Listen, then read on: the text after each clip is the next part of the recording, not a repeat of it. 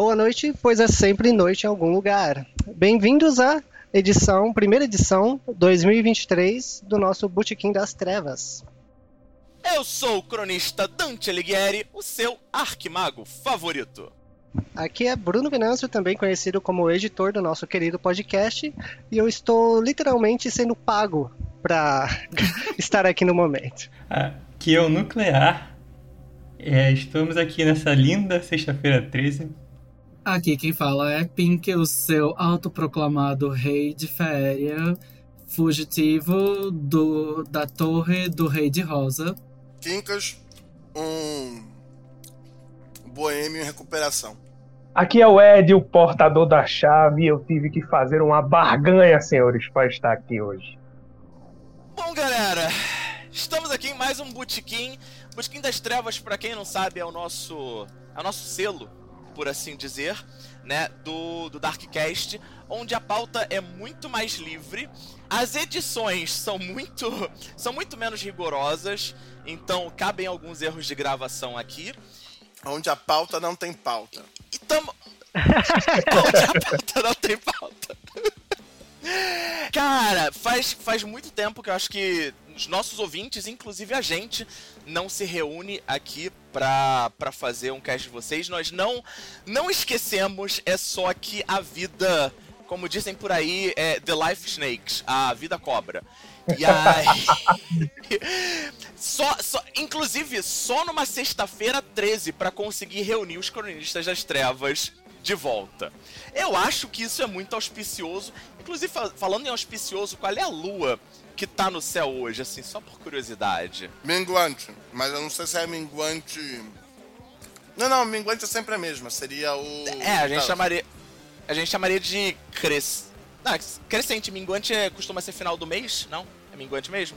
Não. É crescente. Não, tô falando merda. O.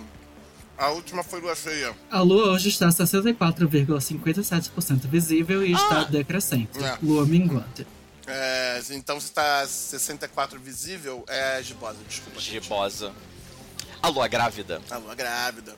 A lua do, do, dos trovadores, dos contadores de história, dos bravos. That's hot. Então, eu acho que uma proposta bacana para esse nosso botequim de reunião é justamente tentar fazer uma, uma retrospectiva dos cronistas, uma retrospre retrospecronistas. É... Retrospectiva das trevas. assim, bem ou mal, né? Eu sou, eu, eu sou um historiador e eu acho que pra gente pensar no nosso futuro, né? Pra gente planejar o nosso futuro, a gente tem que entender como a gente chegou aqui. Né? A gente tem que compreender que atualmente a gente é a soma de muitos, de muitos fatores. E aí, a pessoa mais indicada para fazer esse levantamento é o nosso querido portador da chave.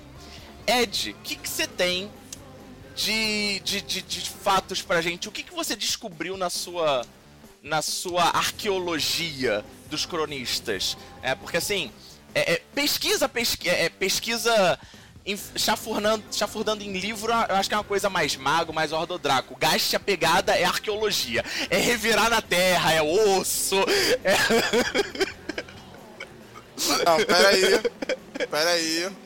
Material velho. Isso aí é desonesto porque esse negócio de arqueologia tá mais pro pessoal que é antagonista de gás. O pessoal que rouba os mortos. Mas aí.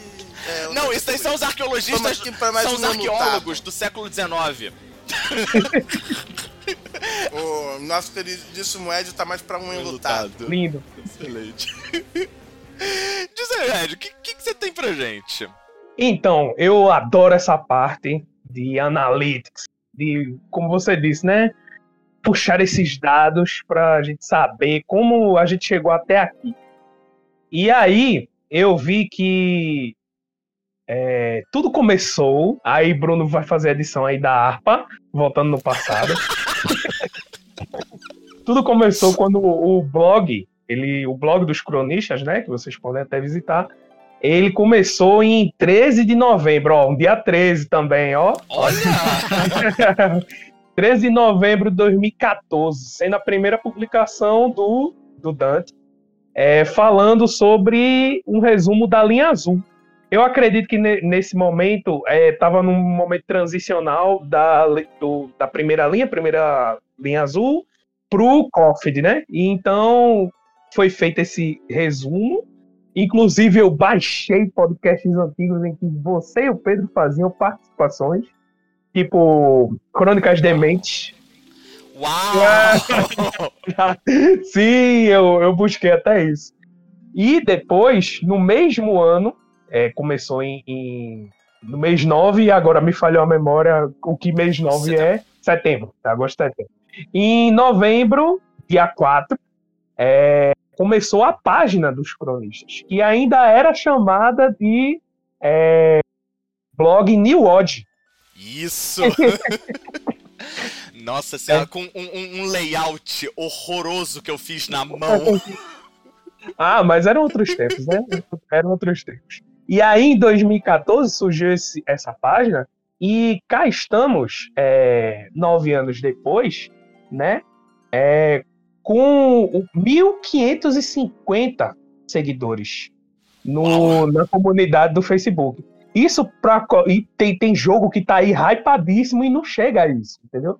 Seguindo, e aí chegamos em janeiro de 2016. Levou um tempo para sair só da questão blog e, e- e comunidade do Facebook, né? Porque o blog era a principal mídia do, do- do- dos cronistas.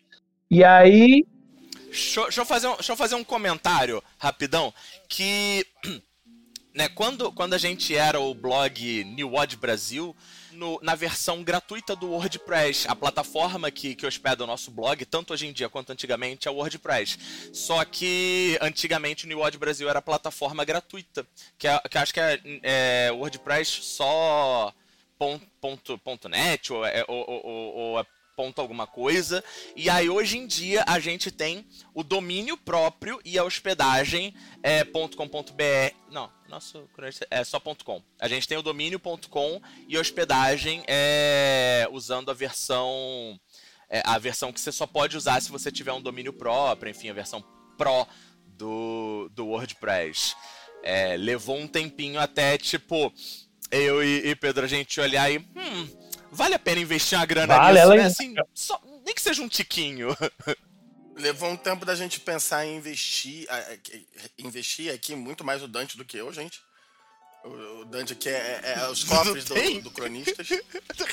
É, mas também é a questão da gente pensar em investir também na questão do podcast, depois no canal do YouTube. Demorou um bom tempo pra gente ter meios, né, de conseguir pensar nessas isso, coisas. isso. Inclusive, o blog tem é, conteúdo de altíssima qualidade, que é o que sempre, antes mesmo de eu né, participar dos cronistas e tal, eu sempre ia lá, nossa, caramba, essa tradução tá muito boa, tá muito bom. Era a única fonte de informação para um aficionado é, do, do, do COFT buscar. Então, além de ser pioneiro, manteve-se a qualidade da, da informação, né?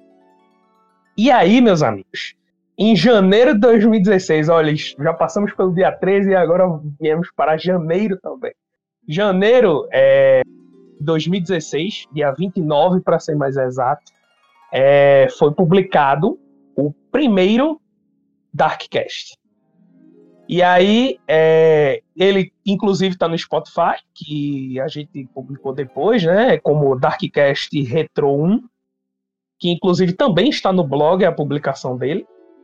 E é, hoje, o, o, o Darkcast, que também tem dentro da, da alçada dele o, o Botequim, que é o que estamos gravando agora, ele hoje conta com 342 seguidores, o que para um, um podcast com 38 episódios, 39 com esse, é, é bastante coisa, é bastante seguidor. Tipo, tem, tem, tem, como eu posso dizer, tem podcast aí que é, está bem mais engajado que também não chega a isso. Sim.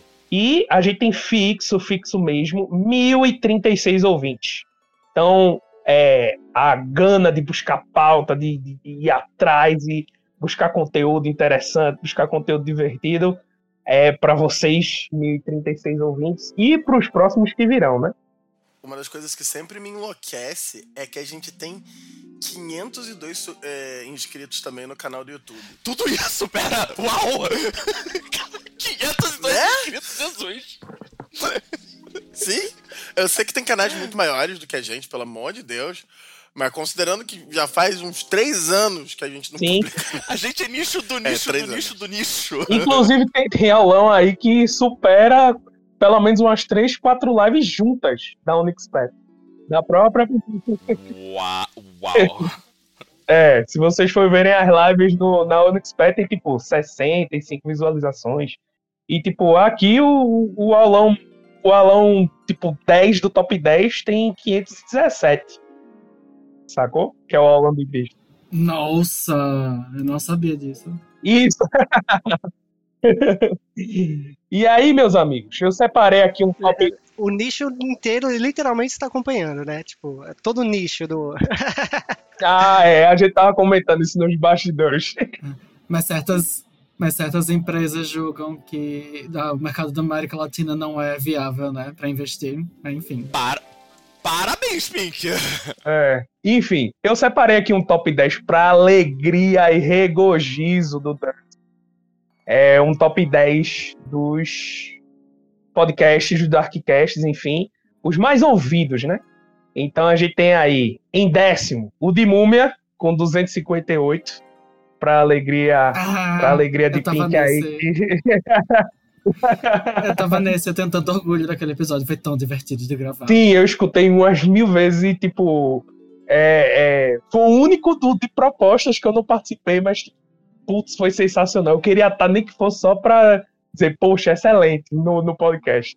Nossa, e o Bruno botou um, um efeitozinho de edição maravilhoso, de um- umas vozezinhas místicas no fundo, cantando. Você consegue imaginar você andando pelo deserto e escutando aquilo ali, é muito bom. É, em nono, nós temos o Proposta de Vampiro Parte 2, com 273. Em oitavo, a gente tem Proposta de Caçador A Vigília, com 282. Esse também foi, foi, foi incrível de, de, de gravar. E fez referência a Jason. E o Pedro, não, porra, mas tem o Jason também, mas tem outro e tal. Muito bom. Inclusive, eu escutei todos tudo de novo, só pra relembrar, né? E aí, em sétimo, a gente tem o Darkcast Retro 1, que foi o primeiro, que vocês Uau. gravaram. É quando eu ainda era um, um mancebo nesse mundo. Nossa, é- é- é- esse, esse daí me surpreendeu, porque a gente colocou os retrôs depois que depois, já tinha depois. diversos ah, episódios assim temáticos já disponíveis no Spotify, né? Isso, Caraca, isso, isso. Sexto, sexto lugar, a gente tem ah, Mago Parte 2 com 303 streams. E em quinto, que é o meu primeiro Darkcast, tem o Darkcast Reboot Timeline das Trevas com 310 streams. Em quarta, aí começa, aí começa a avacalhação. Em quarta a gente tem o em quarta a gente tem um The Changeling, com 313. Logo ali, bem pertinho. Ah, E aí. E aí, ó, dá pra. eu- a gente tá em áudio aqui, mas eu consigo ver o sorriso se gosto, formando no gosto, rosto do Dan. auspicioso. Em terceiro lugar, a gente tem o Lobisomem Parte 1, com 384. Em segundo lugar, Proposta de Vampiro Parte 1, com Hum. 430. E em primeiro, Proposta de Mago Parte 1, com 400 com 453. Ai, tem que ser a magocracia. Caramba, inacreditável. É, Poxa, vamos ver aí. Vai, vai deixar. O. Mago já tá há mais de um ano, quase gente, dois pelo anos amor em de primeiro Deus, lugar. me orgulhem aí. Tem que colocar número nos outros aí, gente. É verdade. pô, pô, mas total, assim, o, literalmente o top 3 foi o top 3 da, da, de lançamento da Onyx Path, é o top 3 de, de ordem que eles fazem, é sempre tipo Vampiro, Mago, Lobisomem, Vampiro, Mago, Lobisomem, Vampiro, Mago, Lobisomem. Só que Porra. dessa vez é o contrário, é mago, vampiro e lobisomem.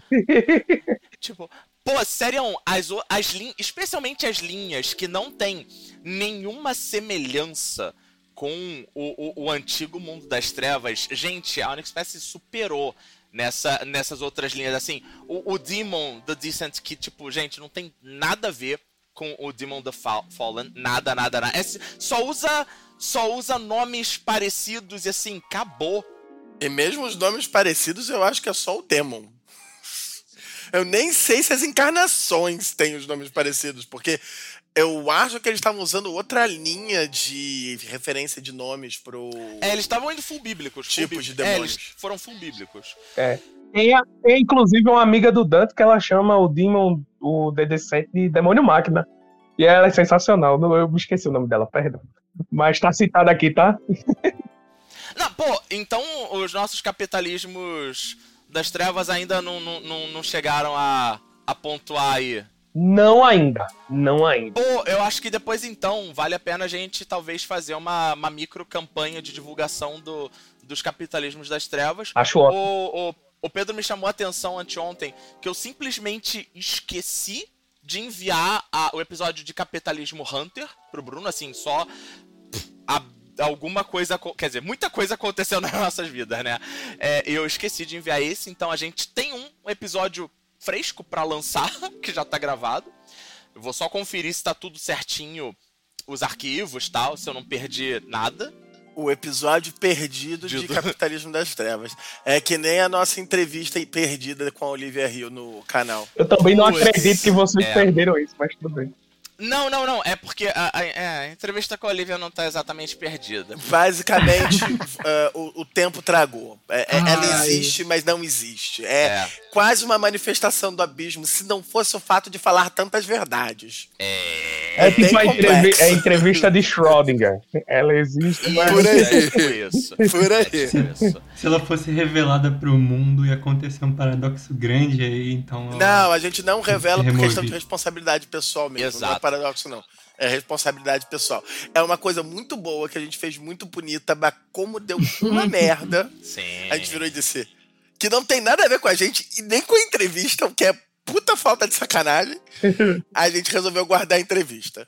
E vai ficar guardado. Agora, a gente pode pensar em fazer uma outra e se tiver pelo menos mais um voluntário para fazer, para ajudar com transcrição do áudio e tradução, porque assim, serinho, gente, eu, eu fiz, eu tive que fazer recentemente por causa de uma entrevista também com uma, uma criadora gringa é, pro, pra galera do RPG de periferia. E assim, Jesus do céu, que trabalho, que trabalhozinho de corno, tipo. E a Olivia, eu amo a Olivia, ela fala bastante. Então, se a gente não cortar, hum, limitar muito o tempo de fala, vão ser tipo, vai ser uma bíblia para transcrever e depois para traduzir, para botar a legenda bonitinha, para fazer o troço ah, na moral, para ser acessível também, né? Eu ajudo nesse projeto. pessoas. Eu ajudo. Não seja por isso. Que equipe, que equipe. Meu Deus, Deus pegou em áudio, me lasquei. Sensacional. então, o canal do, do YouTube ele surgiu no dia 17 de 5 de 2016, bem pouco tempo depois do, do podcast né, surgir, né? Hoje, como o Pedro falou, ele conta com 502 inscritos, 35 vídeos e mais de 17 mil visualizações. É importante dizer, né? Eu acho que está é, até registrado que é, alguns dos aulões do Pedro eles têm muito mais visualizações que as lives de estreia dos livros recentes da própria Onyx Path. Então, tipo, tem lives dele lá que eles testam o jogo, tem tipo 100, 200 visualizações e os aulões estão aí com mais de 3 mil, né? E falar nos aulões, tem aqui o, o top 10, rapidinho. A gente tem o aulão de Beast, em décimo com 512, o aulão de Demon com 560, o aulão de Deviant com 587, o aulão de Geist, bora aí pessoal de Geist, ajuda o portador da chave aí, o aulão de Geist com 608, o unboxing de Beast de quase mais de seis anos atrás, que é o, o Irã e o Pedro lá, com 845, e aí começa a avacalhação com o aulão do Coft com mais de mil, o aulão de Changeling com 1,4 mil visualizações, o aulão de Lobisomem 1,6 mil visualizações, o aulão de vampiro, com 2,1 mil visualizações. Cara, e o aulão de 3.300, mago gente. com 3,3 mil Muita visualizações. coisa. Isso é ridiculamente muita Novamente, coisa. a gente pode estar parecendo que tá feliz com, com números relativamente baixos para o YouTube, mas a gente tem que lembrar que esse é um canal que a gente não mexe. Há três anos. a gente até tá com medo que alguns vídeos tenham sumido. É, a gente fica muito. é, é, é, a gente é, fica muito humilde ao ver a dedicação de vocês, o interesse de vocês pelas linhas. Dá vontade realmente de produzir mais coisas. É que cada um de nós ou é muito ocupado ou, ou é muito enrolado com as próprias coisas da própria cabeça. Fica um pouquinho difícil. Mas tá se esforçando.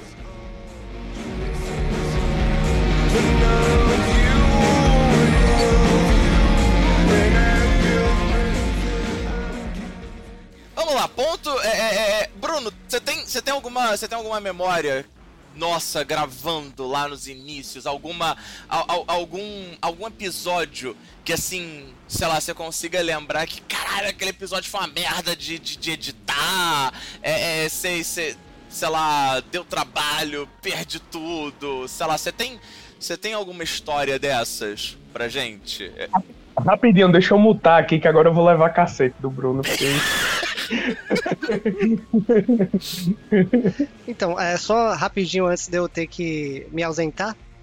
Assim, envolvendo os episódios, é, como é, eu lembro que eu que, pu- que puxei essa, essa vibe da gente começar a fazer podcasts, é, como é algo que eu gosto muito de fazer, tipo, por, por mais complicado que seja, tipo, é, nunca eu cheguei no momento e falei, putz, que merda, tá ligado?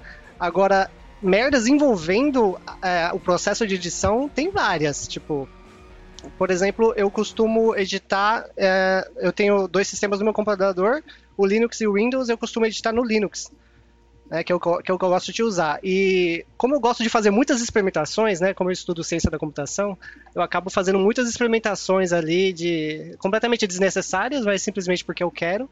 E muitas vezes, eu acho que uma- pelo menos umas três vezes que eu me recordo, eu simplesmente tive que formatar o, o meu HD porque eu, eu cheguei num ponto que eu não sabia como resolver o problema e eu esqueci de fazer o backup dos projetos. Então, por exemplo, se eu tivesse todos os projetos guardados como eu gostaria de ter, eu teria coisa de, tipo, sei lá, uns 20 gigas, sabe? Tipo, de todos os podcasts que a gente já gravou. Só que hoje em dia eu tenho só os mais recentes porque por causa desses processos aí de, de perda de dados por, por esquecimento meu. Eu sofro um problema similar. Meu, meus HDs rodaram já algumas vezes de lá pra cá. Mas é isso, eu gosto. Todos os podcasts aqui, é, até mesmo os que eu não participo, eu acho, eu acho sempre interessante porque, é, como a gente está falando, o conteúdo é muito legal, né? E editar. O processo de edição é muito engraçado porque a gente tem que escutar, tipo, diversos trechos mais de uma vez, né? Então é, é sempre interessante.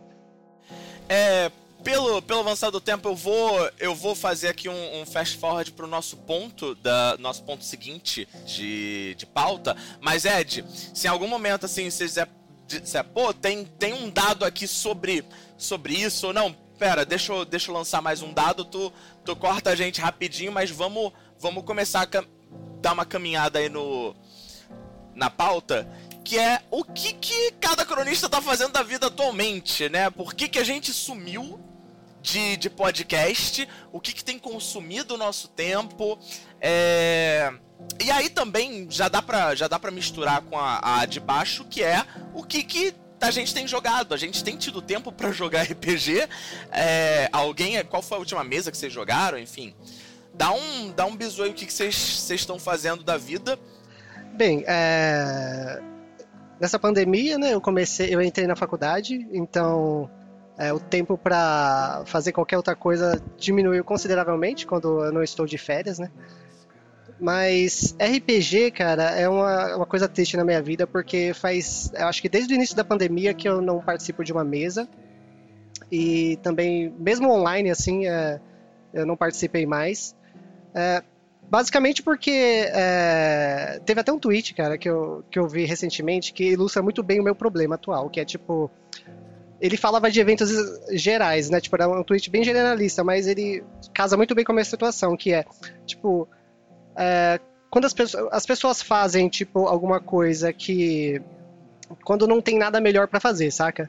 E o meu problema com RPG é exatamente isso, porque eu conheço um grupo seleto de pessoas, né, que, tipo, jogam RPG, aí eu, ah, se eu é, calhar de querer fazer alguma mesa, beleza, tipo, sempre tem interessados, mas as pessoas que de fato comparecem e jogam são muito pequenas, sabe? E tem a questão, o problema é, comum, né, de é, bater data, tipo, ter a agenda disponível.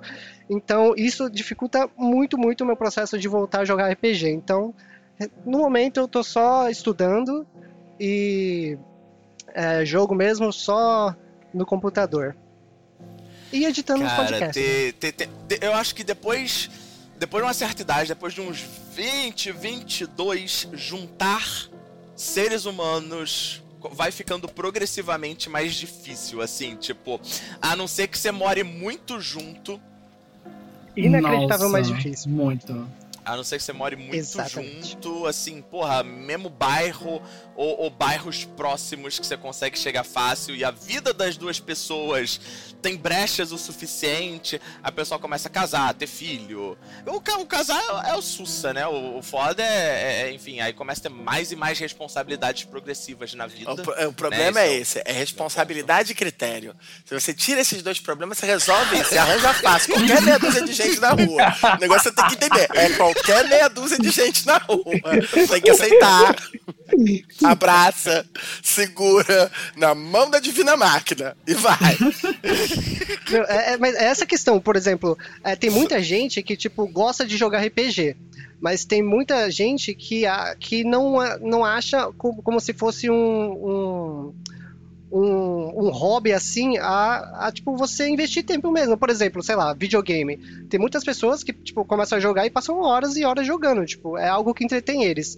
É, o RPG, para muitas pessoas, pelo menos a pessoas que eu conheço, no caso, né? Tipo, seja de eventos de RPG que eu fui, ou pessoas que eu conheço mesmo, é, eles não encaram RPG como um, um hobby que é recorrente, sabe? É algo que, ah, eu jogo de vez em quando, mas não é algo, por exemplo, que muitas pessoas que já são é, jogadores mais ávidos fazem, né? Tipo, não, é, RPG é um hobby que eu, que eu quero, tipo, constante, sabe? Aí tem uma mesa fixa, ou se não, tipo, mesmo que tenha mesas não tenham sessões muito longas, mas são sessões recorrentes, sabe? São pessoas que incluíram RPG na vida deles como é, um hobby mesmo, sabe? Isso é, isso é muito difícil achar, sabe? E quando você acha, geralmente são pessoas que já têm grupo fixo, sabe?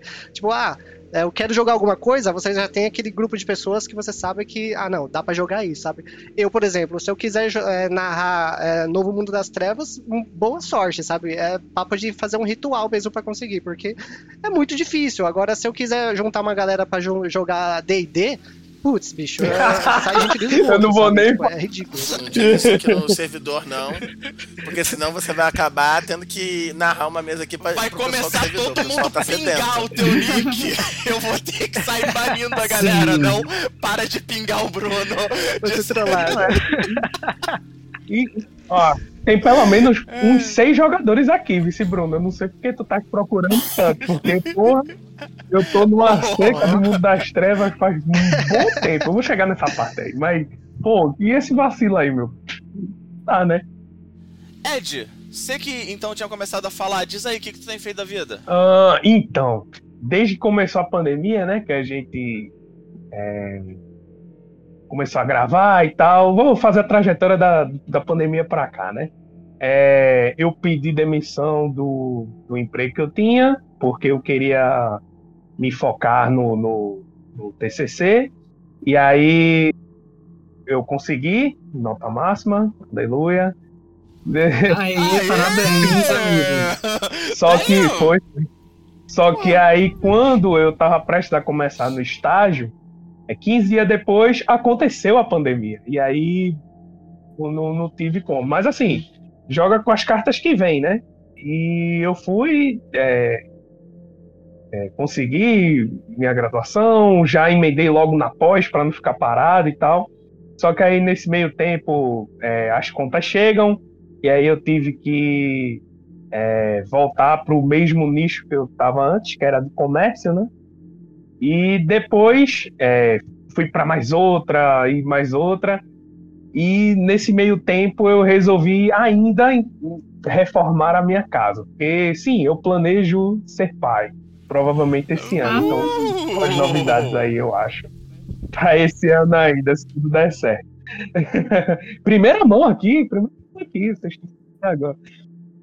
E aí, e aí, pois é, eu, só que para ter um, uma criança, né, como não tive um grande exemplo paterno assim, eu, eu penso em ser o, o, o melhor possível, né, nesse quesito. Nesse meio tempo, eu comecei a fazer minha pós em, em psicologia forense. Só que aí, em, reformando a casa, na casa que eu estava alugada, teve uma enchente que é recorrente aqui em Pernambuco. Sou de Pernambuco, tá? É recorrente aqui em Pernambuco. E aí teve uma enchente e eu perdi o meu notebook, que inclusive servia para gravar os Darkcast. Então, tipo, essa questão do PC para mim foi, putz, fulminante, entendeu? Então, nesse quesito eu fiquei bem para baixo mesmo, mas assim, acontece e bola para frente. E aí, no, no perto do no, no, meio do ano passado, eu consegui passar no meu primeiro concurso, mesmo sendo temporário, que para mim foi uma vitória inacreditável, foi passar. É, de, é, uma, é uma vitória, assim, é, é, cara, temporário ou não, é concurso, tu tava ali se, se sujeitando a, a, a, batalhar com um monte de gente, bicho, e tu, porra, lindo, lindo, só...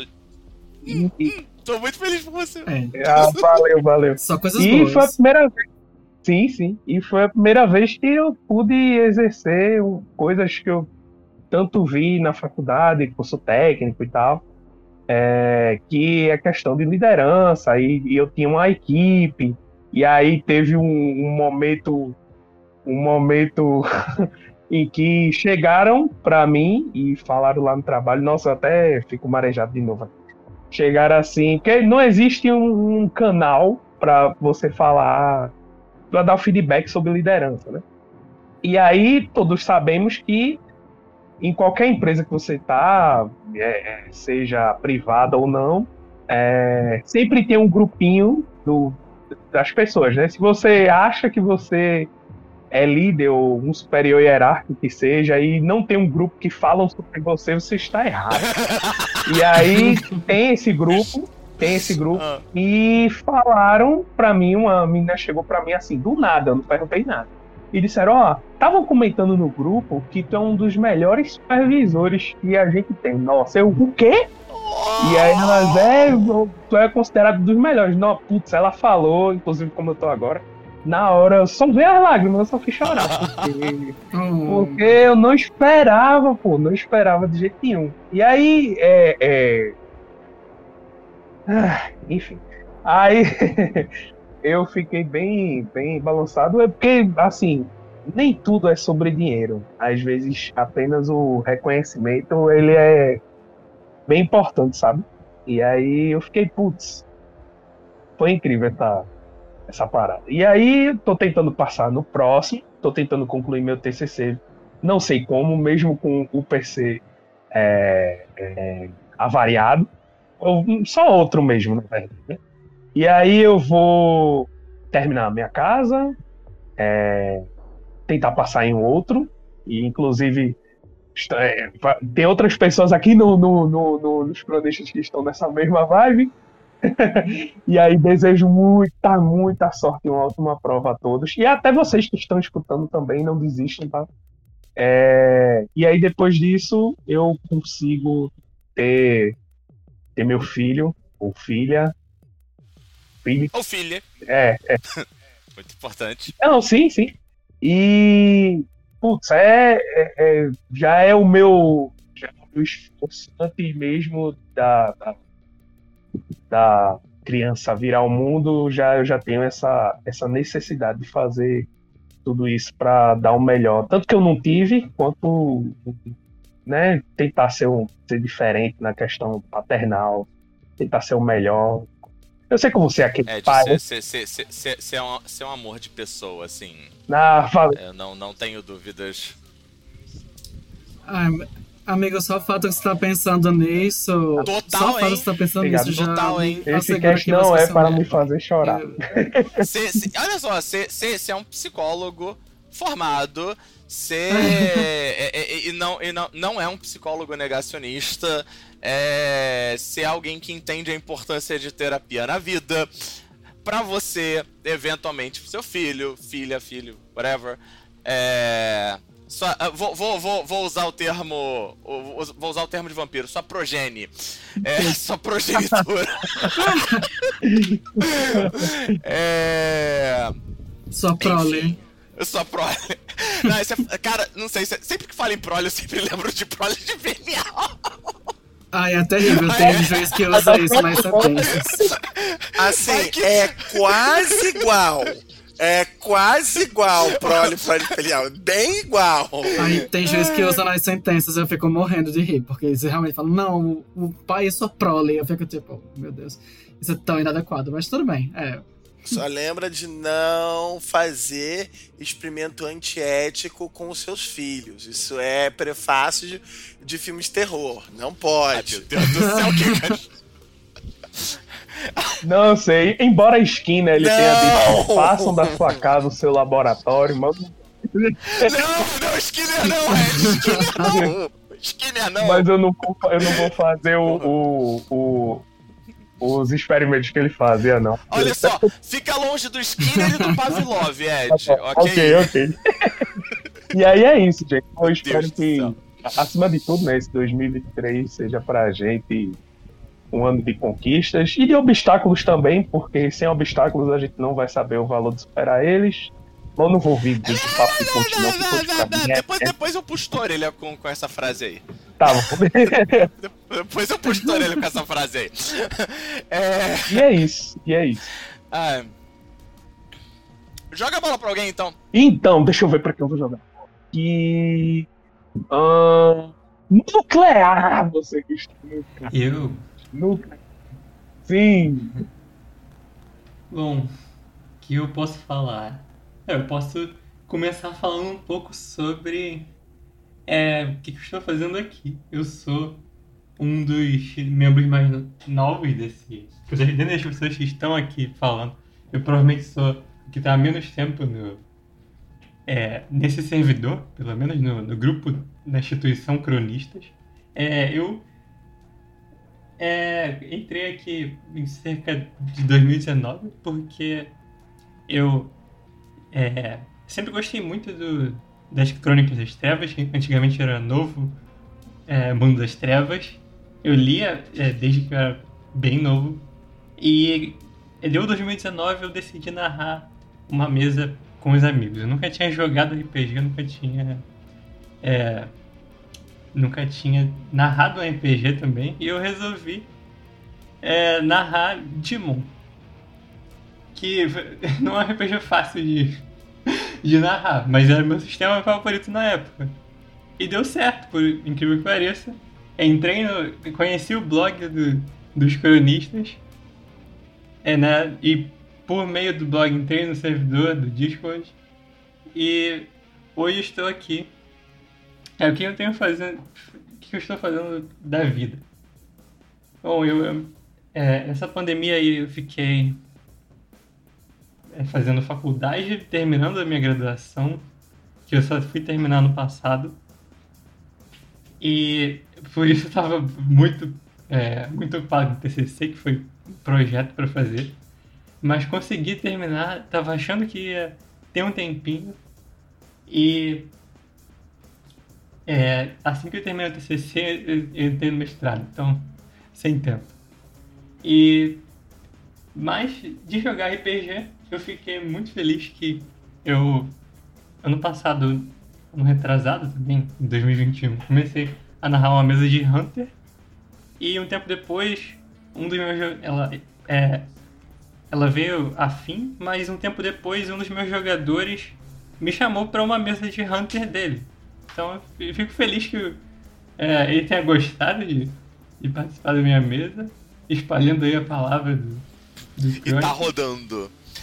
Pô, é, duas coisas que eu queria, que eu queria apontar aí na tua fala nuclear. A primeira é que, pra quem, pra quem não sabe, é, nuclear é atualmente o, o, o, mago dos gráficos, dos cronistas. A gente, pra quem, pra quem tá no servidor, né, é, tanto ouvindo a gente agora, o, o, o Flur e o Monocores, eu botei umas palhinhas de alguns gráficos antigos do blog, quando ainda era New Odd Brasil.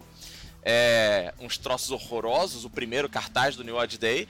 E hoje em dia, se a gente tem um manifesto do RPG disruptivo bonito pra porra, se a gente teve um, um, um cartaz do nosso Dia das Trevas bonitos pra, pra porra esse ano ano passado, são graças ao nuclear. Então, assim, cê, é, é, é, tá, tá, tá muito humilde nuclear, tá muito humilde. pode, pode subir mais a bola que tu merece. Lindão, lindão, inclusive, viu? Lindão o, agradeço. o, o trabalho do nuclear, putz. É. eu- Caramba, cada um dessa equipe É, é, é é né? sensacional. Inclusive nosso, nosso social media também, né? É, na, na- todas as últimas coisas que a gente precisou sair anunciando nos quatro ventos é, foi o Nuclear quem, quem postou nosso Twitter, Instagram, Facebook, enfim. É, xoxô. Ele veio, ele veio avassalando tudo, chegou que nem uma bomba. Co- Como, como tá na moda a palavra jambrolhando. Gos- Gostei muito desse termo, jambrolhando. É... Então, mestrado, você você fez é, em que? É... É, é, qual, qual assunto de pesquisa? É, então, não surpreendentemente, eu faço engenharia nuclear. É, que eu... o meu tema de.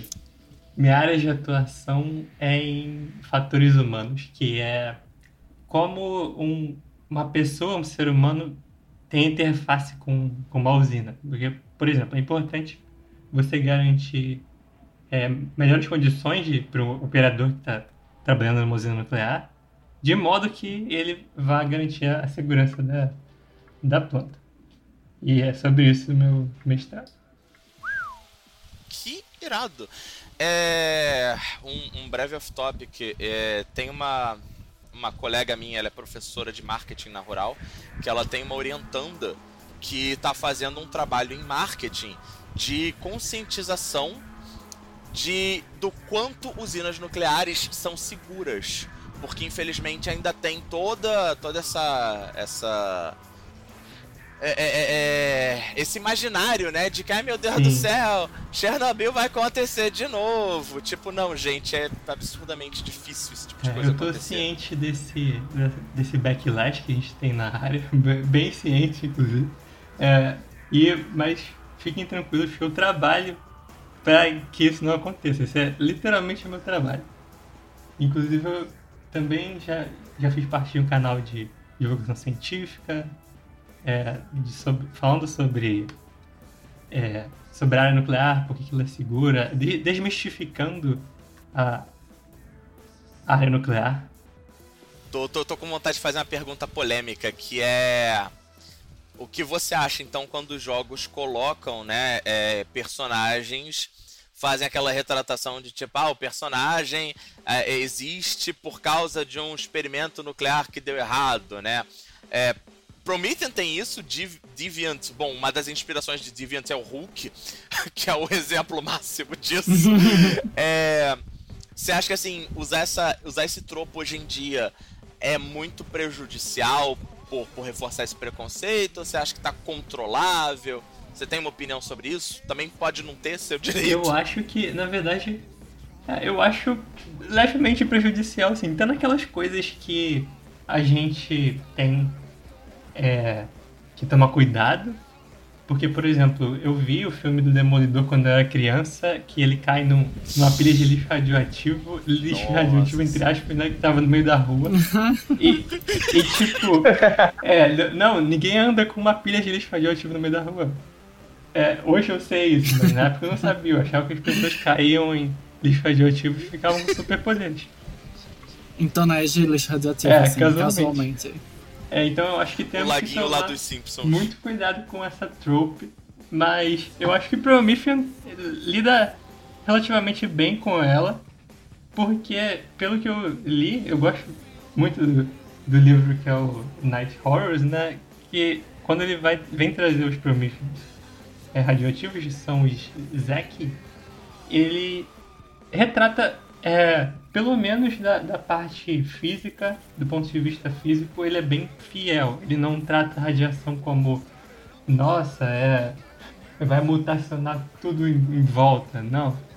Ele trata como uma coisa que, em, quando você é exposto, exposto ou exposto em poucas doses, é, ela não é letal, mas conforme você vai se expondo mais e mais, ela vai, vem tendo efeitos exponencialmente é, piores. Essa parte da retratação de Prometheus eu gostei, achei que foi bem, bem fundada.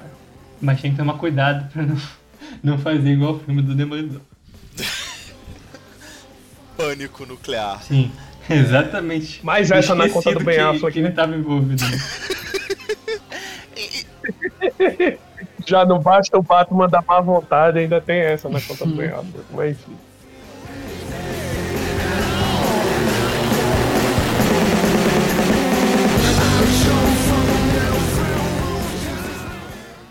Eu vou passar a bola então pro Kinkas. Fala aí. É, então, é, durante a pandemia, eu, fiquei, eu já tava num vácuo no meio da vida, eu continuei nesse vácuo. Então, meio que as coisas que aconteceram de boas acon- aconteceram mais no último ano e pouquinho. Ano em um, dois meses. Pra quem me conhece, eu tenho alguma dificuldade de ter estar em situações mais íntimas. E aí eu já tô um, um ano e algum. É, é, um ano. e um- Vai fazer um ano e um mês. Com uma pessoa. Ah, Eu que muito ela. A gente divide as coisas e tal. Tá bem legal. Provavelmente ela tá aí do lado ouvindo isso. É, Não tá no momento. Ah. Ela, foi- é, ela, ela não queria atrapalhar o podcast. Eu disse pra ela ficar, mas ela disse que ia ficar nervosa de não poder falar, de atrapalhar.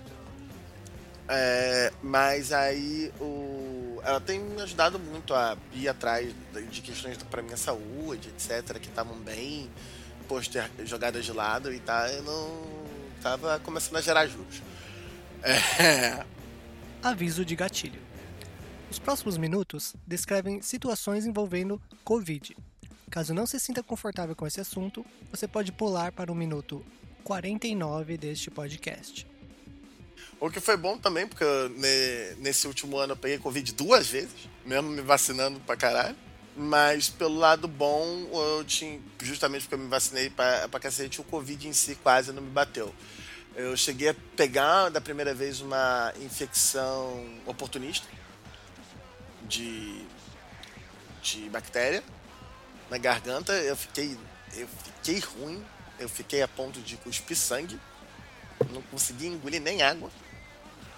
O, o suporte foi muito importante, inclusive para eu poder descobrir o que, eu, o que eu tinha e ir atrás de tratamentos. Eu não sei o que teria acontecido se eu tivesse na minha situação em situações anteriores. Mas é real o ano, tipo, é, eu dei muita sorte. Eu tive poucas sequelas. No momento ainda estou tendo a sorte de conseguir me tratar no pós-Covid do Hospital Pedro Ernesto que é uma iniciativa do PDNet de acompanhar as pessoas que tenham sintomas de pós-Covid, tanto por uma questão acadêmica, para ver o que está acontecendo, como também uma questão para ajudar na saúde dessas pessoas. Tá bem legal. E eu dei sorte, eu tenho sintoma, eu tenho sintoma, é, sintomas, sequelas bem leves, quase imperceptíveis, mas é bom, eu tive essa oportunidade, eu resolvi aproveitar. Eu, eu pude. Tra trabalhei durante um tempo numa uma das profissões que eu tenho mais competência em, que é como barman. Consegui aprender muita coisa. É, consegui também constatar que o meio é bem babaca, como qualquer coisa no capitalismo. É, dei, fez o mesmo esquema do Ed, de prestar concurso para o IBGE, para o censo. Consegui entrar, mas eu fui menos competente que o Ed, então eu fui chamado depois. Eu tive, só consegui entrar por reclassificação, Mas acabou que, nesse sentido, também foi meio que bom, porque eles estão.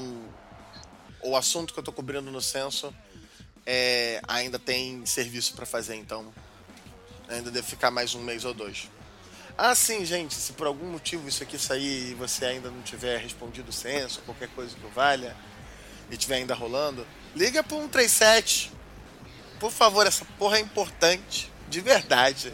Ah, tem telefone? É. Eu tava por fora Responde disso. tudo, pelo amor de Deus. É, é, esse Responda troço o é importante gente. de verdade, gente. Vocês, vocês não sabem o quanto isso impacta só, tipo, tudo na, na sua vida. Qualquer decisão de política pública e de iniciativas privadas, tanto para querer ganhar dinheiro, quanto para querer o bem, qualquer coisa, precisa dessa merda.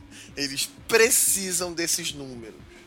Nada planejamento, né? É. Pra saber. Porque assim, você não pode tacar dinheiro numa área que você não sabe quantas pessoas existem, quanto daquele serviço é usado.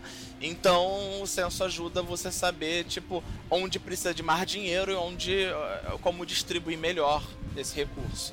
Eu dei muita sorte de ter participado do censo de 2010, mais ou menos uma função similar, também como supervisor, nas duas situações eu estou como supervisor, que nem o Ed. Só que então eu consegui aproveitar muito do que eu tinha aprendido em 2010 para conseguir pegar o censo já correndo, não ter problema. Eu dei real muita sorte. Pedro, rapidão, deixa eu puxar a tua orelha aqui, tá? Eu também entrei em reclassificação e isso não diminui em nada a nossa competência. Sim, A gente foi foda porque ficou Vocês até o foram, fim. inclusive, peraí, porra, no, no, no, no ano. E assim, esse censo tá pra acontecer há quanto tempo, Pedro? Ah, sim, esse censo atrasa dois anos. Um dos meus problemas de entrar no vácuo da realidade. Esse censo Eu tinha atrasou. me programado de voltar à realidade em 2020, eh, justamente através do censo, com o saláriozinho do censo, e não rolou.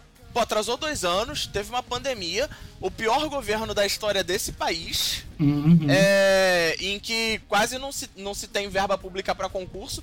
Vocês do censo estão com a verba reduzidíssima, inclusive, né? Era 6 Pô, bilhões. Era 6 bilhões que pediram. Foi liberado 1,6 bilhão. O, o que, assim, Menos de um terço. É, é, O fato, o fato de vocês terem entrado já não importa como, é tipo. É, é por si só um milagre e o problema é a, é a infraestrutura do governo genocida que não, não permitiu que tivesse mais vagas, que se tivesse mais par verba, enfim, mais concurso pra mais coisas. Eu só vou fazer questão aqui de pontuar. É, um, primeiro, isso é um dos motivos pelo qual a gente precisa desse censo. É o, o quão importante esse censo. É através das informações desse censo que esse próximo governo tem chance de conseguir resolver alguns desses problemas. Isso, isso. É, e segundo, é, o nosso queridíssimo é, é, é, ex-presidente, ele é o pior governo da história do Brasil. Eu faço questão de frisar isso porque pelo menos a gente tem escrito o que ele fez e parece que vai estar sendo publicado o, o que ele fez. Sim. Porque o que foi feito da na ditadura militar não está escrito. Eu tenho dificuldade de saber se esse governo foi pior do que o deles ou não. Porque não está escrito. Acesso à informação. Tá, tá. Cara, como, Não como, como historiador. Não só do- acesso à informação. Tem informação que não foi nem se dado ao trabalho de ser gerada. Agora a gente tá finalmente tendo alguma transparência, né? Do que aconteceu. É, as iniciativas que o governo do Lula e o governo da Dilma fizeram é o que vai permitir a gente ter noção do quanto esse governo fez merda. Amém Portal da Transparência. Que foi feito no governo mínimo. deles, não? Sim, foi feito, sim, sim. O... Mas de qualquer jeito, eu tô tentando aqui retornar um pouquinho pra RPG. Eu tenho tido umas ideias bem escalafobéticas pra RPG. Eu não sei se alguma delas eu vou conseguir colocar em prática. Por exemplo, TikTok. eu. Não, mas questões de mecânica mesmo. E é, mas também- mas, é, é, eu também pensei na questão de TikTok, não, talvez não TikTok, talvez algo mais no estilo de Instagram, para comentar como eu usaria as cada uma das perícias do co-op, de etc. É, aí faz esses vídeos curtos, né, sobre cada uma das perícias. É, mas eu também tenho tido umas ideias de, por exemplo, como usar a mecânica de conspiração do Deviant para dar um pouquinho mais de forma para as ordens de mago, por exemplo. Vale Eu acho que funciona muito. Até para simular o conflito entre, tipo, profetas e ordens de pentáculo disputando alguma coisa. Faz É. muito sentido. Dá no- dá- tem esse aspecto de tipo, o que, que é exatamente quando uma, uma conspiração pede para uma pessoa fazer? Como é que isso está impactando na conspiração em termos de utilidade, né? É, fica bem. Tem umas propostas bem interessantes de Deviant, eu tô querendo ver se dá para aplicar em outros jogos. Entre outras coisas, eu tô até hoje quebrando a cabeça com a questão de. é, é, sistema de combate. Eu, cada dia que passo, eu fico mais puto com o sistema de combate de praticamente todos os jogos de RPG, inclusive o do Crônica das Trevas. É, e olha que tem muita coisa que eu gosto do Crônica das Trevas, tem muita coisa que eu gosto de muitos jogos de sistemas. Mas esse negócio de ser um subsistema, funcionar à parte, etc., é um problema. Amo GURPS. É, ser um subsistema e funcionar à parte de forma diferente de todo o resto do sistema, ter uma caixa de estresse exclusiva dele, né, que é a vitalidade, é, eu acho, tipo, full surreal. É, é, eu não cheguei a pegar o Blades in the Dark ainda, como o nosso ouvinte está comentando, mas eu cheguei a pegar o, alguns do Apocalypse World Engine, eu sei que não tá igual, eu sei que tem modificações, o, PBTA. o Blade in the Darkness, mas no PBTA eu gosto do combate do PBTA pra proposta dele, mas eu ainda assim não gosto do combate. Sério? Eu ia te sugerir justamente ele. Eu dizer, ah, porque meu amigo eu ainda vou. Porque essencialmente funciona como um outro movimento. É, né? É. Eu, eu entendo. É tudo Eu movimento.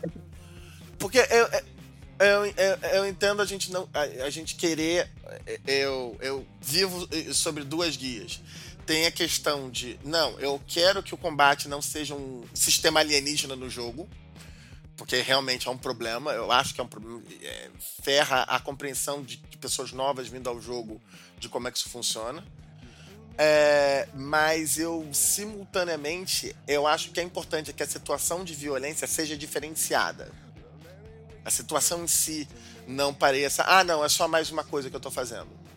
Porque não é. Violência física é, e violência de forma geral é uma queda. É, é, quebra- acabar com a noção de combate, né? É, mas violências são uma quebra fundamental no, nos nossos contratos sociais, no nosso interesse em viver em sociedade. O, até coisas simples como ser furtado. Você nem viu a pessoa te furtando, a pessoa não te ameaçou, não, não houve arma de fogo. Mas só a insegurança de você sair e, tipo.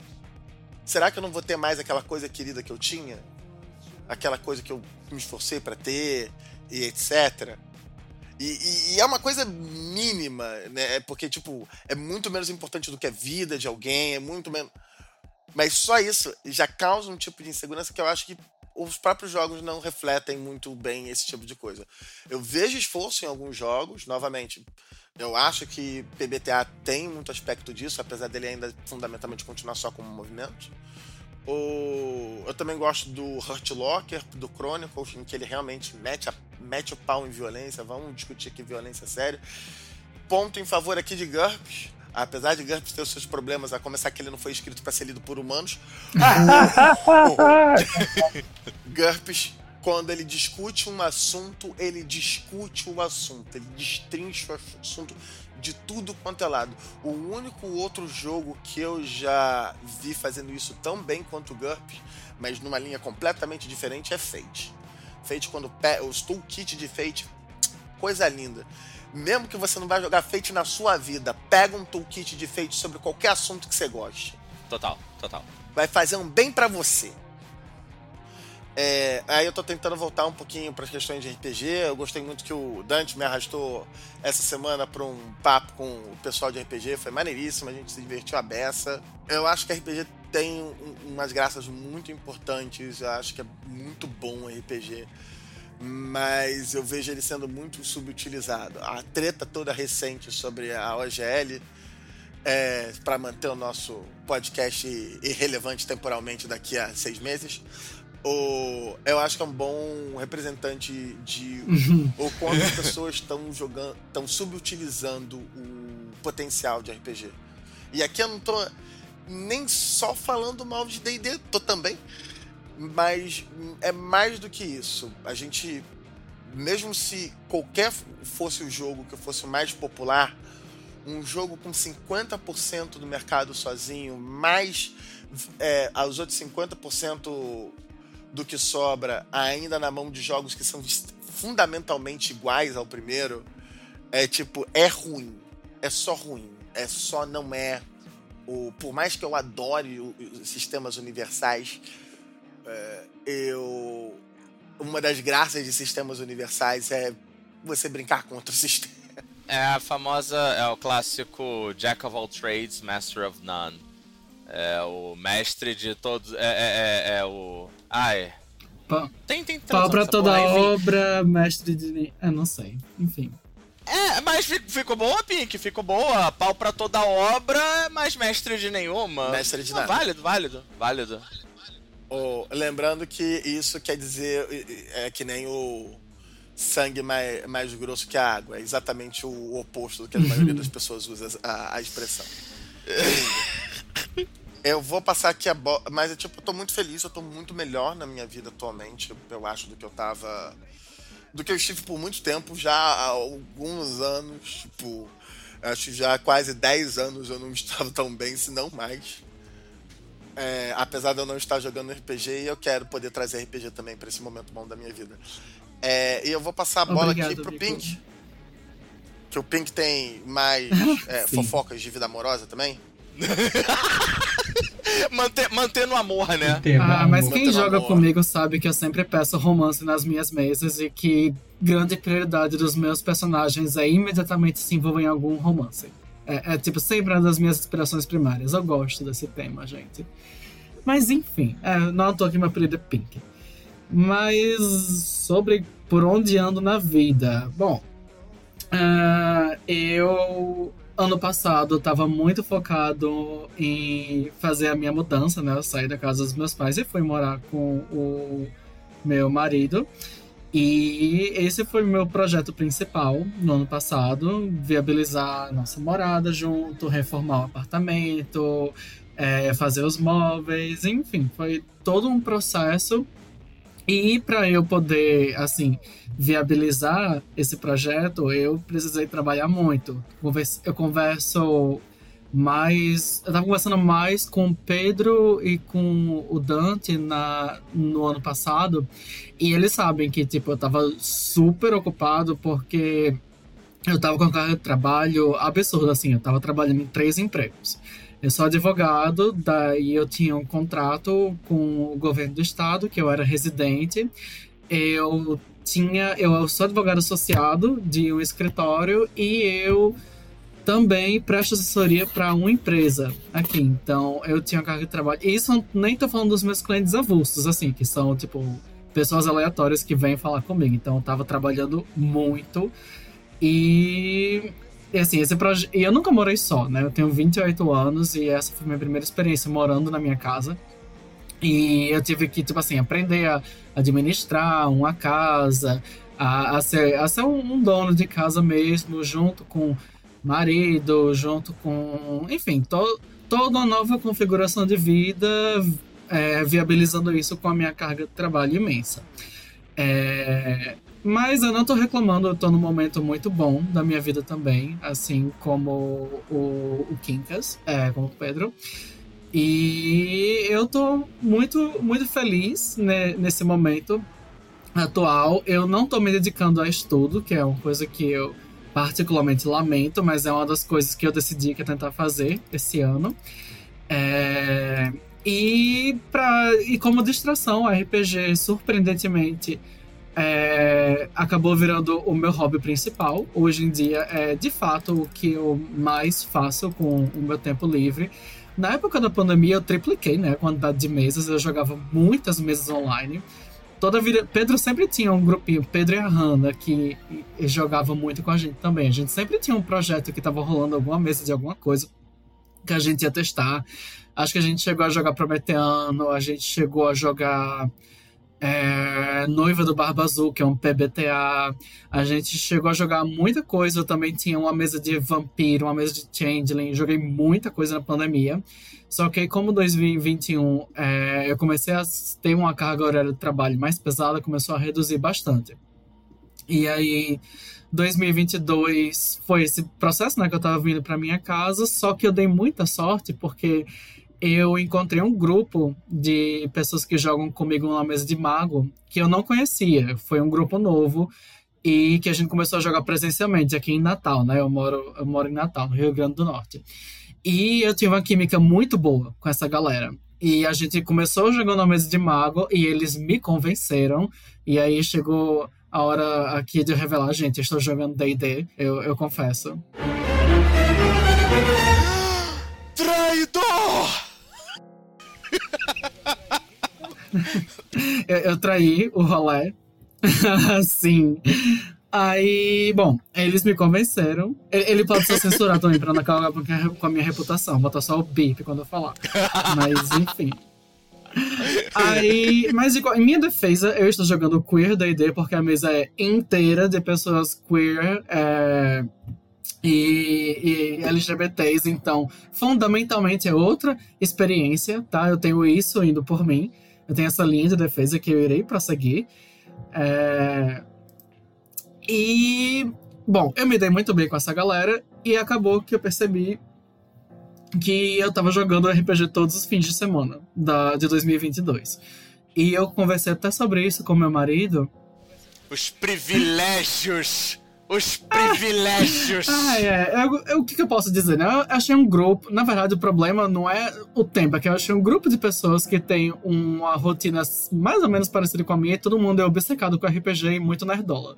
Então, todo mundo, tipo assim, vida social, sair para beber, não, a gente vai beber jogando RPG. E, bom, eu tava até falando com meu marido sobre isso, que, tipo assim, eu reparei que tem muitos hobbies que eu jogava antigamente, tipo, jogar videogame, que eu gostava muito, mas que eles eram fundamentalmente muito solitários. Tipo, quando eu tô jogando no meu computador, eu não posso. Eu até posso chamar meu marido para jogar comigo, mas não, não é interação que a gente fica tão alinhado, a gente não curte tanto. O RPG meio que ficou sendo associal com os meus amigos, porque eu ia encontrar com eles uma vez por semana. É... E a gente passava horas conversando, não sei o que. O RPG era tipo a premissa pra gente se encontrar. Então acabou ficando um evento social. E sim, é, eu realmente. Mas ó, em minha defesa, eu, é, eu sei que é difícil de aceitar, mas eu já mencionei lésbicas com espadas sedentas no jogo para eles e eu estou no processo de converter eles pro jogo. Eles já ficaram interessados com a premissa. Em breve eu vou capturar eles para fora desse monstro que é a, a, Wizards of the Coast, mas é difícil. A galera, a, a galera ela gosta muito, mas enquanto eu mantiver eles no no Imago e te trazendo para experiências mais estranhas. Ah, eu convenci eles a jogar iHunt. Chegou meu livro, ó, Indie Press, Indivisível Press. Chegou meu livro essa semana. Ele é lindíssimo, maravilhoso. E eu já convenci eles a jogar uma mesa de iHunt. Em breve vem aí. Vai ser muito interessante. É o meu próximo projeto Ai, de mesa. Pô, assim, se, se pudesse rolar um postzinho no blog contando como foi, hein? Hum.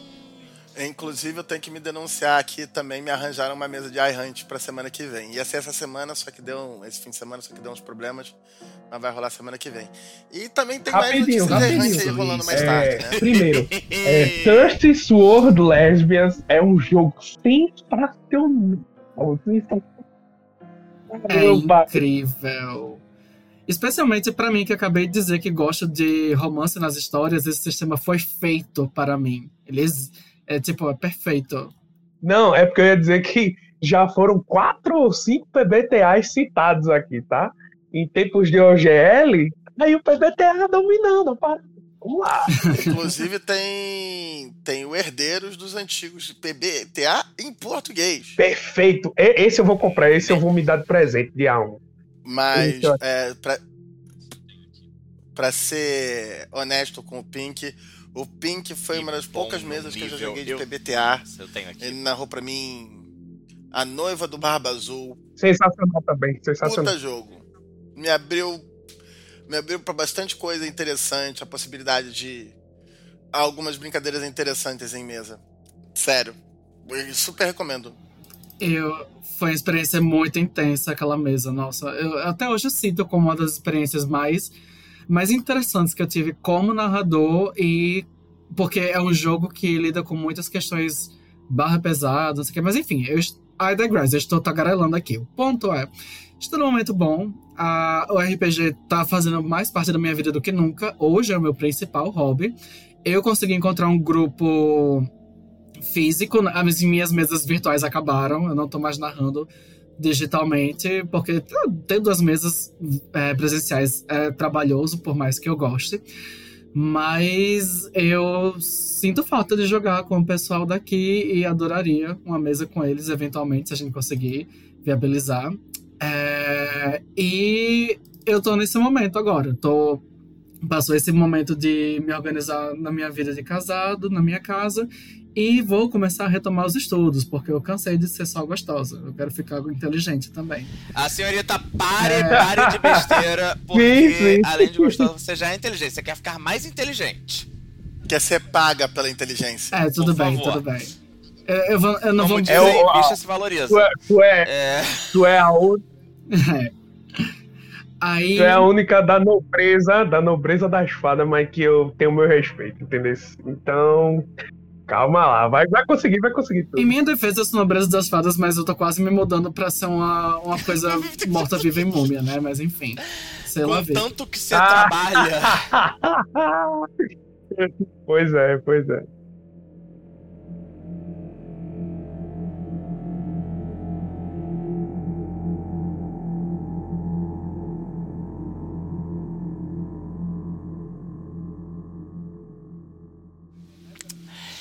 Então, quebrando, quebrando aqui a, a, a ordem dos assuntos que geral tá falando e com o gato já fora do, do saco, para quem não para quem não, não me segue em alguma rede social tal, eu, eu fiz minha estreia oficial como game designer ano passado. Lancei no, no financiamento coletivo Alimente a Chama de número 3 da Lampião Game Studio lancei dois jogos junto com o Jorge Valpassos, o Atenção e o Casarão Bizarro. Tecnicamente, eu já tinha, eu, eu já tinha feito um experimento público em 2019 ou 2020, agora a memória me trai, quando eu participei de uma Game Jam chamada 64 Nunca Mais. Eu fiz um eu fiz um jogo feito inteiramente para ser jogado de forma online. É, eu, eu- acho que foi em 2020 por causa justamente da, da pandemia. É, chamado Presente. Né? É, esse jogo está disponível gratuitamente na Jam, mas eu posso depois, enfim, botar um, botar um link aqui, boto no meu Linktree aí fica disponibilizado depois para quem para quem tiver interesse, ou eu posso mandar, enfim, pode me buscar nas, nas redes sociais. É, no Twitter. No Twitter eu tô como arroba Yukali underline, mas se você catar por cronista Dante no, no Twitter você me acha. Fácil. É, eu e você, eu e você padecemos de falta de coerência de marca. É por aí. É por aí. Tinha que consolidar um pouco mais o, o IP. Oh, no, no- no mundo. Pra, pra galera dos rolês da RPG, o cronista Dante tem, tem, tem tido sucesso. Eu acho que meu, meu outro pseudônimo é só pra, só pra quem me conhece de, de adolescência em diante. O problema é que o teu nome real também é, é também uma marca no meio dele, né, meu querido? Foda. É foda. E uma- as três coisas não, tem pouquíssima relação entre elas, dificulta. É, mas então, o o Atenção, ele é um jogo que ele é pensado para ser jogado solo, mas dá facilmente para ser jogado em grupo. É, é um jogo de gerenciamento de recursos sobre um um robô que tem como missão experimentar o máximo possível da, da humanidade.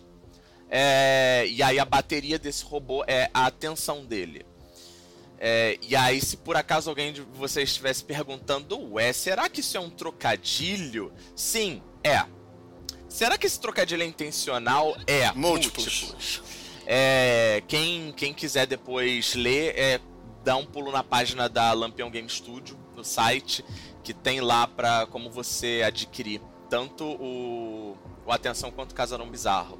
O Casarão é um jogo de cartas utilizando emojis como, como os símbolos principais dessas cartas e você vai montando uma. Cê, é, você vai montando o mapa. Sabe uns Metroidvania da vida que você vai abrindo as salas aos pouquinhos que você vai explorando?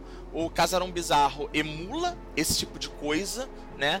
É, e a, a narrativa por trás é que uma jovem adolescente, a Samia, vocês podem re, é, reconhecer a Samia da, das obras do, do Jorge Valpassos. Ela é a gótica do rolê.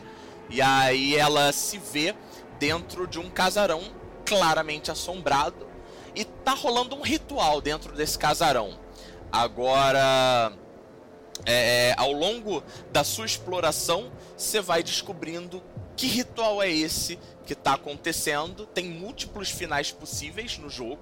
É muito bacana e cada, cada vez que você joga é literalmente um jogo diferente pela forma como você vai construindo o mapa processualmente. Inclusive, eu já, eu já fiz eh, essa tricotagem com o Dante múltiplas vezes. Eu realmente acho que dá para usar a mecânica de geração procedural de salas do Casarão Assombrado para gerar salas do Noiva do Barba Azul. Eu acho que ficaria bem legal. Ai, nossa, sim, sim. faz muito sentido. Porque uma das questões do Casarão é que ele é para uma personagem única. E o nosso queridíssimo Noiva do Barba Azul é para uma personagem única, única com múltiplos jogadores. Ai, nossa. É, para é, esse, esse ano de 2023, estão para sair dois jogos é, com meu nominho. Um é um jogo exclusivamente meu, vai, vai, inclusive, é, muita informação, né? É, eu agora faço parte oficialmente da equipe da Lampião Game Studio né, recebi o convite. Parabéns! recebi o convite no final do ano passado do, do pessoal da Lampião, aceitei com um sorriso de orelha a orelha. Tô preparando um jogo que é um spin-off do Atenção, é, usando, a mei... usando princípios da mesma mecânica, que se chama Atenção Demônios. É um jogo sobre caçadores de demônios. Também vai sair um jogo meu com o Valpassos, escrito a quatro mãos, que a gente já está trabalhando nele há quase, quase dois anos, ou pelo menos um ano e meio, que se chama A Emissária. E aí, deixa eu pegar uma colinha aqui. A gente ainda não está dando muitos spoilers sobre o Emissária, mas dá para dizer que ele é uma fantasia medieval. Ele é movido por Fate, então vai ser um jogo à base de Fate. É, esperem rasuras, esperem vários remixes do sistema de Fate na nossa mão. E o tema de Emissária, né? Eu posso dizer que Emissária é um jogo sobre vizinhança e moradas. Eu posso dizer que Emissária é um jogo sobre lidar com a tormenta. Eu posso dizer que Emissária é um jogo sobre grandeza, passados, futuros, elos e limitações. Mas talvez a minha descrição favorita é que Emissário é um jogo sobre superar, criar e, sobretudo, cuidar. É, faço aí a misteriosa, é, acompanhem é, nos acompanhem nas redes sociais, tanto eu quanto Valpassos, para ao longo do ano vocês terem mais, mais spoilers aí. O, o Emissária, é, assim, o Atenção Demônios que eu vou lançar deve ser um jogo um pouco mais curtinho. O Emissária tá sendo um esforço de fôlego é nosso. Assim. Para quem só conhece o Dante daqui do servidor, ou, ou mesmo esbarrou no podcast agora, não acompanha nosso servidor há muito tempo, que tem até essa informação no servidor, mas eu acho que muita gente, corre o risco de muita gente que está ouvindo a gente no podcast não saber disso. O Dante é, também tem uma outra experiência com um RPG, nessa questão do desenvolvimento, não apenas mecânico, mas já que agora tá famosinha, né? Tá pop. tá sa... agora, agora tá saindo o meu nome. É, é... tá saindo teu nome. Atualmente... Tem que colocar o nome. Justíssimo. Atualmente eu sou agente de licenças da Indivisible Press. Então eu negocio licenças de jogos. Então, por exemplo, o, o, quem, quem, quem comprar o iHunt, seja o guia do jogador, seja o livro básico, PDF ou físico, você vai ver lá meu nome como é, a, produtor assistente, é, Iran Allen, lá meu nome. Uh, Fate, que foi anunciado agora. Os três livros básicos de Fate, né? Do, do Fate básico mesmo, Fate condensado e Fate acelerado. É, que vão, vão ser agora oficialmente da Indivisible Press. Eu que negociei essa licença. O Monster Hearts, que a, a Indivisível está trazendo em parceria com a Chá, a parte da Indivisível também foi eu que conversei com, com a autora, negociei a licença e mais um monte de outros títulos que como como a Indivisível ainda não anunciou oficialmente, eu vou ficar quietinho, mas nesse ano de 2023 vocês ainda vão ver bastante o meu nome nos créditos de livros e quadrinhos da Indivisible Press. Puta, tô hiper feliz, Gira. Hiper, hiper feliz. Na verdade, com a história de tudo. Eu já tô explodindo, de verdade. Puta merda, muito. E ainda sobre a Hunt, porque aí eu gosto de puxar a Hunt, porque eu puxo um bom RPG, um bom sistema, o, o trabalho do meu amigo, o trabalho de uma pessoa que eu admiro muito, porque é da Olivia. É. O, o iHunt também tem zines, que são suplementos dela, que são como revistas. E cada revista é dedicada a um assunto. E elas meio que tem um pouco da vibe reminiscente do. dos Fate Toolkit. Só que eles têm, é, elas são mais focadas em apenas um assunto, ou em poucos assuntos. Então, se você não quiser ler um tom, porque os, os Fate Toolkit são tomos, pode ser interessante você pegar uma zine sobre iHunting que aborda é, serviços ao longo da estrada, que aí discute como você faz pro veículo do grupo ser parte da história, como você cria consequências para as outras histórias em histórias na, na, estrada. É bem legal. Cara, e, e o as zines de E o trabalho da, da Olivia, assim, ela. Toda a escrita da Olivia é uma escrita extremamente é, gostosa de ler, em tom de, de conversa. É, não, não parece aqueles manuais velhos de tipo, ah, agora você tem que adicionar três pontos na sua habilidade, não. E são. E, e a escrita da Olivia é crítica, assim, você não, você não vai estar tá engolindo propaganda capitalista regurgitada de, de, de, de geração em geração. Propaganda de status quo. E é, ela me fez assim, gostar de tem... fake. Ela me fez assim de. tá, que fake é legal. Eu tenho meus problemas com fake, mas eu gostei pra caramba do Iron. Foi meu primeiro contato com a Fate também. Eu recomendo muito vocês, se vocês quiserem também usar uma palhinha da escrita da Olivia em Coffee, porque ela saiu, né, infelizmente, nessa mais ou menos ao redor da linha da segunda edição por tretas e aí tretas. Mas eu recomendo ela na escrita dela no Segredo dos Clãs. Ela escreveu o a parte de lore do Dos cartianos. Movimento cartiano que tá maravilhosa. Nossa, é uma das melhores partes daquele Ela livro. na forma do alter ego dela, Dinosaur.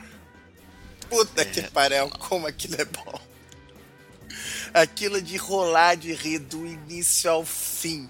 E é uma. E é. Ela aborda assuntos sérios, ela é alto, ela. O tempo todo ela faz crítica do. Ela não apresenta o movimento como uma coisa puramente boa. É só, é, tipo, o que dá para fazer numa situação de merda. Então nós estamos fazendo merda, porque nós estamos na merda. Mas é muito bom. Putz, como, aquela, como a... a escrita da Olivia é deliciosa. Sim. É muito boa. É, inclusive, faço até aqui um, um, jabazinho. É, entre as coisas que eu, que eu tô fazendo da vida também, eu tô tentando aprender programador, programação, virar é, um programador de front-end. É, então, sei lá, se alguém, se alguém que ouve o nosso podcast e, e acha, acha o Cronista Dante uma pessoa bem apessoada, quiser, quiser me dar uma chance aí, com, uma vaga júnior de front-end, estamos aceitando. Felizaço. É, remoto ou dependendo até não. Mas. Deve ter algum, deve ter algum. É muito É, talentoso, gente. sim. Caramba, Se- chama o cara. Assim, HTML, CSS, Bootstrap, SAS, tudo tranquilinho. Recentemente eu fiz um curso de React que eu. Nossa senhora, React é uma delícia e ao mesmo tempo, meu Deus do céu, que troço complexo da porra. Minha mente Mas quinta é série, quando tu, gostoso. fa- quando tu falou curso Já de tá React, podendo minha fazer mente videozinho quinta de série YouTube. foi muito Já estamos valeu. podendo lançar a, a- a carreira de streamer dele. Né? Foi nisso que eu pensei também. Exatamente. O que eu pensei, o Pedro fala. Hoje É, só falta botar o. Vittar. Só falta eu botar o cropped pra reagir. Chegou gente, chegou gente, ó. Hoje é aula não, de hein? surpresa, Tu faria tá? sucesso de cropped. Vamos lá, o que, que, eu, que, que eu tenho jogado? Faz, faz algum tempinho desde a última vez que eu, que eu joguei alguma coisa. é, mas as últimas coisas que eu joguei têm sido em Savage Worlds. Uma, ano passado eu joguei uma saudosa campanha de Lankmar para Savage Worlds. É um sistema que eu tenho gostado muito. De hoje é incrível, é incrível. Eu brinco que assim é o que é claramente o que o D&D queria ser na vida. É o Savage Worlds. É uma boa. É uma alternativa bem interessante para D&D. Se você ainda mantém, se você ainda quer manter boa parte das estruturas que você conhece de D&D, Savage é uma puta escolha. Não é uma escolha ruim de forma alguma. É literalmente. É, é Mas tipo, ainda- D&D e Fate tiveram um filho. Já jogaram a Cursed? Sim. Já jogaram a. Cursed? D&D e Fate tiveram um filho. Muito, muito revoltado. É do, é do Savage Worlds também. Não, nome não é Incrível, incrível. É, é tipo, D&D e Mundo das Trevas tiveram um filho. E aí no Savage Worlds. É sensacional, sensacional. Eu vou aqui é, ressaltar o que o Monocore está falando no chat aqui do servidor. Altares, Altares, infelizmente ainda não joguei, mas eu vou eu, eu- não tem como ser ruim porque o Altares é do, do, do Thiago Jungs, o Coisinha Verde, e assim, eu acho que não tem nada que esse homem não crie que não seja maravilhoso, né? É... Inclusive, Pedro, a Sara apoiou o financiamento do, do Altares. Ela, ela tem o PDF dele. Depois tu, tu dá uma olhada, pede pra ela. É, Altares é. Assim, só de ver o. o, o- Eu vou, vou dar uma olhada. Vou dar uma olhada. sim. Eita, tá de graça, Monocores? Eu tô doidão aqui. Gente do céu, tô, per... tô, tô moscando.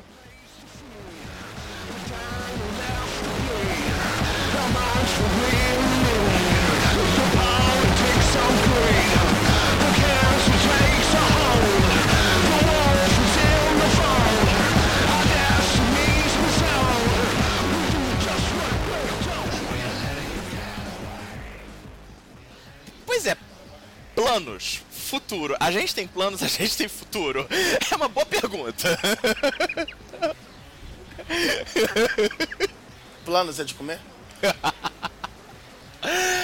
Cara, Não é, sei, tecnicamente né, a gente tem, a gente ainda tem assuntos, a gente tem pautas aí.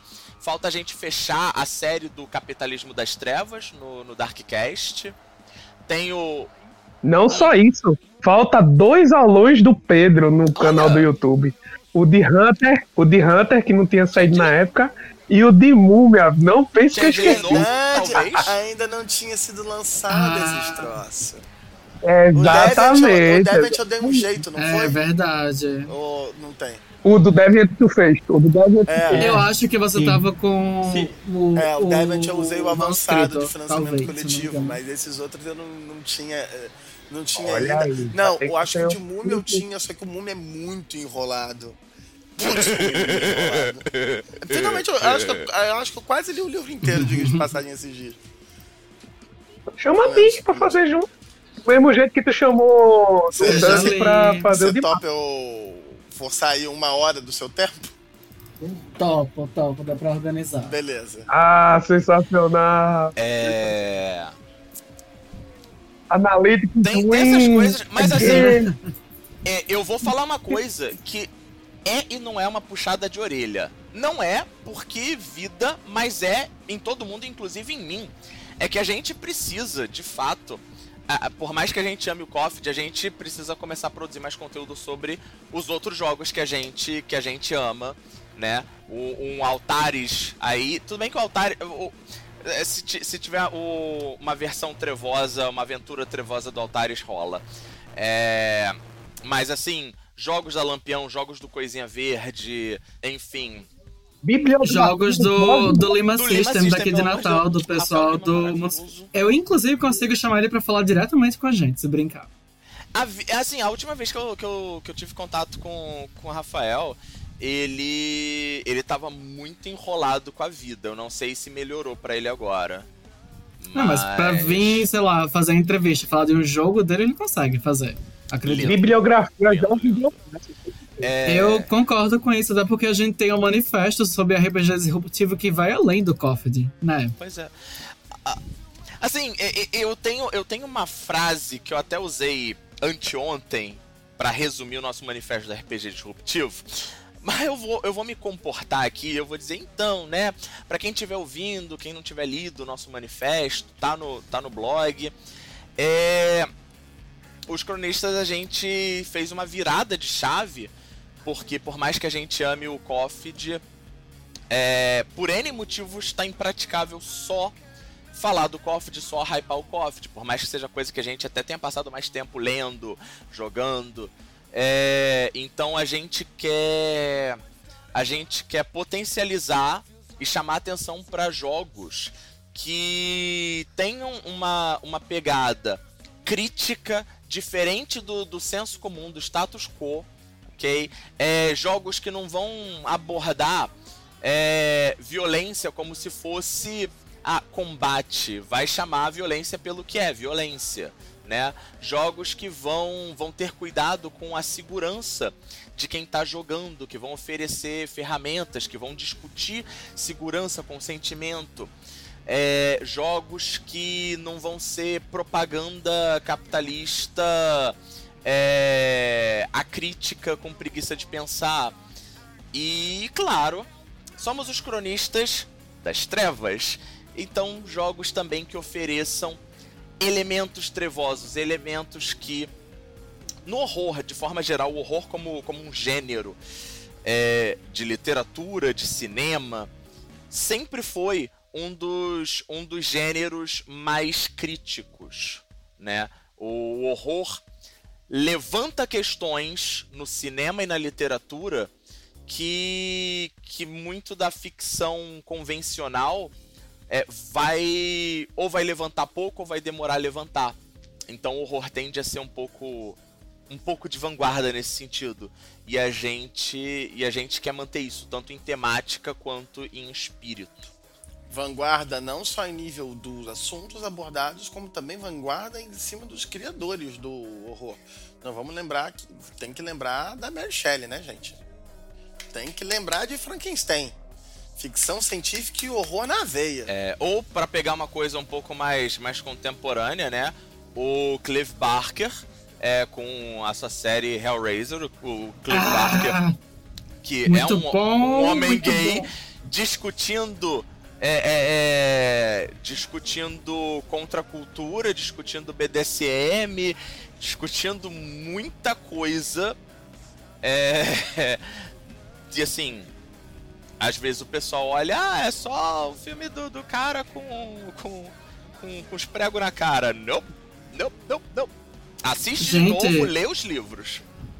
O, o Jordan Peele falando de racismo com Corra e Us Tipo, isso é tudo terror. Tá tudo, é, o terror é o gênero que geralmente vai abordar esses terrores mais sociais. Sobretudo. É muito interessante ver. Leo, herdeiros dos antigos novamente. Apoiem como ah, dos antigos. Assim, é, é, eu ouvi uma, uma acadêmica, né, de que ela estava discutindo exatamente a questão de literatura de monstros, e é bem isso monstros permitem a gente monstros, medos, etc, né?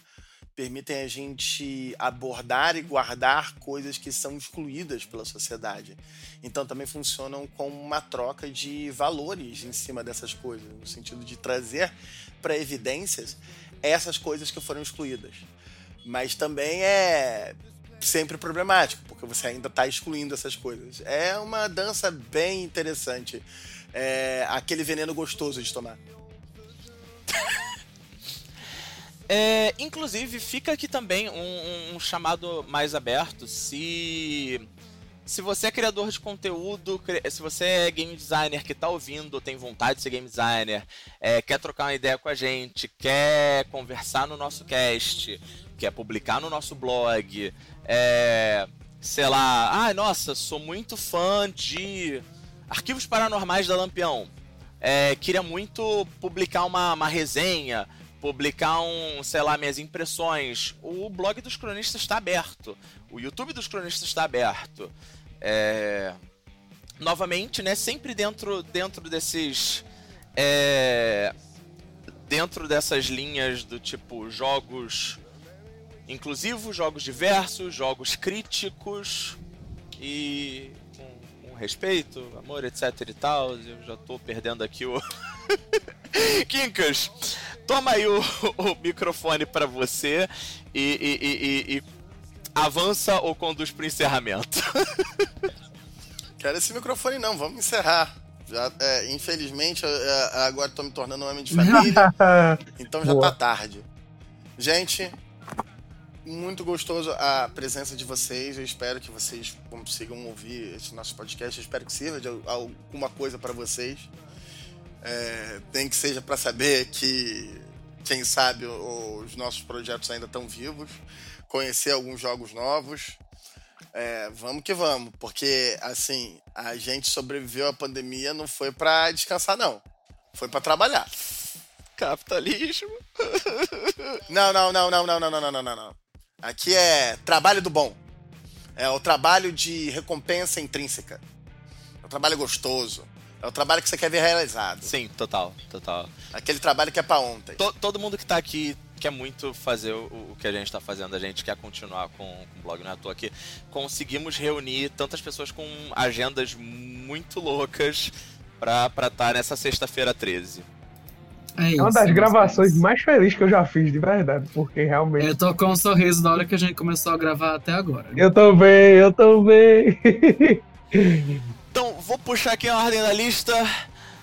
Boa noite, pessoal. Aqui quem fala é o cronista Dante Alighieri, o seu arquimago favorito. Aqui é o Ed, o portador da chave.